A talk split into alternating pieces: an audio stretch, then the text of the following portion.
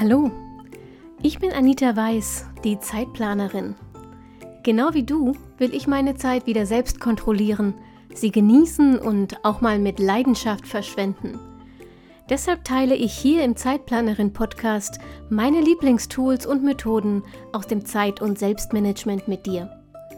Mit dieser neuen Episode wünsche ich dir jetzt richtig viel Spaß und eine gute Zeit. Hallo und Hallo und herzlich willkommen. Hallo und herzlich willkommen zur aktuellen Episode vom Zeitplanerin Podcast.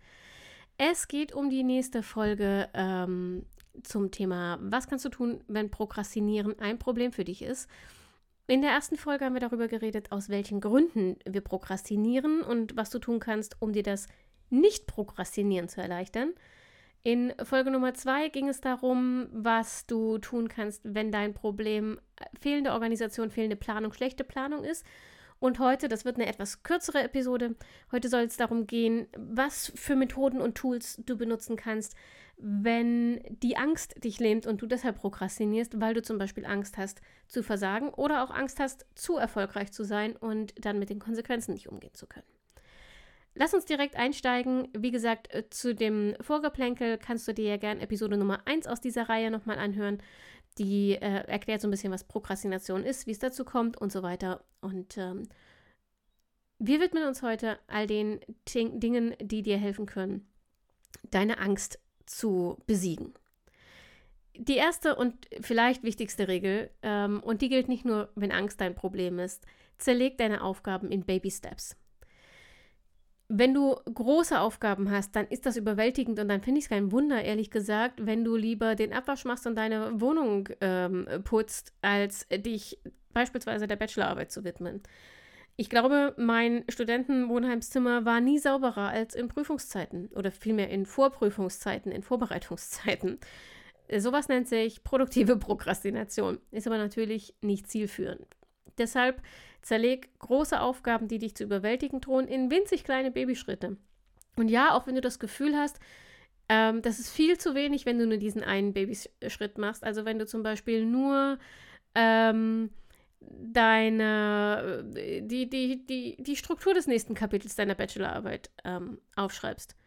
Das kommt dir vielleicht wie Versagen vor im ersten Moment, aber du musst dir immer vor Augen halten, auch wenn du winzige Schritte machst, kommst du irgendwann am Ziel an. Wenn du keine Schritte machst, kommst du ganz sicher niemals am Ziel an. Also teste es aus und probiere deine Aufgaben in kleine Baby-Steps zu zerlegen. Und wenn sie dir zu klein vorkommen, dann sind sie genau richtig. Denn dann kostet es dich keine Mühe, keine Überwindung, keine Willenskraft, keine Energie, diese Schritte auch wirklich anzugehen. Tipp Nummer zwei, wenn du aus Angst prokrastinierst, dann hol dir Unterstützung. Es ist kein Zeichen von Schwäche, um Hilfe zu bitten. Nicht im mindesten. Im Gegenteil, es ist ein Zeichen dafür, dass du dich gut kennst, dass du dich gut einschätzt und dass du imstande bist, das zu tun, was notwendig ist, um ans Ziel zu kommen. Wenn du also Aufgaben hast, die, die, du zum Beispiel noch nie gemacht hast, dann bitte jemanden um Hilfe, der diese Aufgaben schon mal bewältigt hat. Der soll dir nicht die Aufgabe abnehmen. Es geht nur darum, dass du jemanden an deiner Seite hast, den du fragen kannst, der dir Tipps geben kann, wie du am besten anfängst, der dir Tipps geben kannst, wie du das Ganze am besten strukturierst, der dir vielleicht auch sagen kann, was er für Fehler gemacht hat, die du nicht unbedingt wiederholen musst. Wenn ähm, du Aufgaben vor dir hast, die die Angst machen, dann kann es auch nützlich sein, dir einfach jemanden zu helfen, mit dem du nur drüber reden kannst. Das kann ein Freund sein, das kann ähm, eine Vertrauensperson sein, das kann aber zum Beispiel, wenn die Angst so stark ist, dass sie dich lähmt, auch ein Therapeut sein. Trau dich, um Hilfe und Unterstützung zu bitten. Der nächste Tipp, wenn du aus Erschöpfung prokrastinierst, also wenn du dich schon so reingesteigert hast oder wenn du, ähm, weil du ein Problem hast, Grenzen zu setzen, so viel übernommen hast, dass du nicht mehr kannst und dann die Angst, gar nichts zu schaffen, so groß ist, dass du überhaupt nicht mehr anfängst, dann sei konsequent, verschieb, delegier und sag ab, was zu verschieben, zu delegieren und abzusagen ist. Schau dir also einmal ganz genau alle deine Aufgaben an um, ähm, und versuch herauszufinden, welche davon kannst du verschieben. Was hat also nächsten Monat zum Beispiel auch noch Zeit? welche davon kannst du delegieren, vielleicht auch nur Teile davon, vielleicht kannst du einzelne Teile delegieren ähm, und welche davon kannst du einfach restlos entfallen lassen.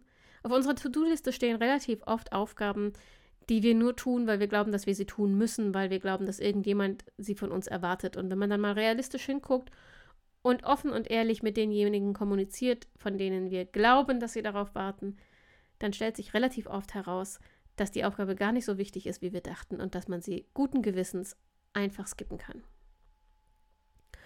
Und der letzte Tipp für diese Kategorie, mal dir das schlimmste und das beste Ergebnis aus, deiner, wenn du prokrastinierst. Also setz dich mal hin bei einer bestimmten Aufgabe, die du immer wieder vor dir aufschiebst und mal dir einmal aus, was kann im schlimmsten Fall passieren, wenn du sie weiterhin nicht angehst. Also wenn du weiterhin prokrastinierst.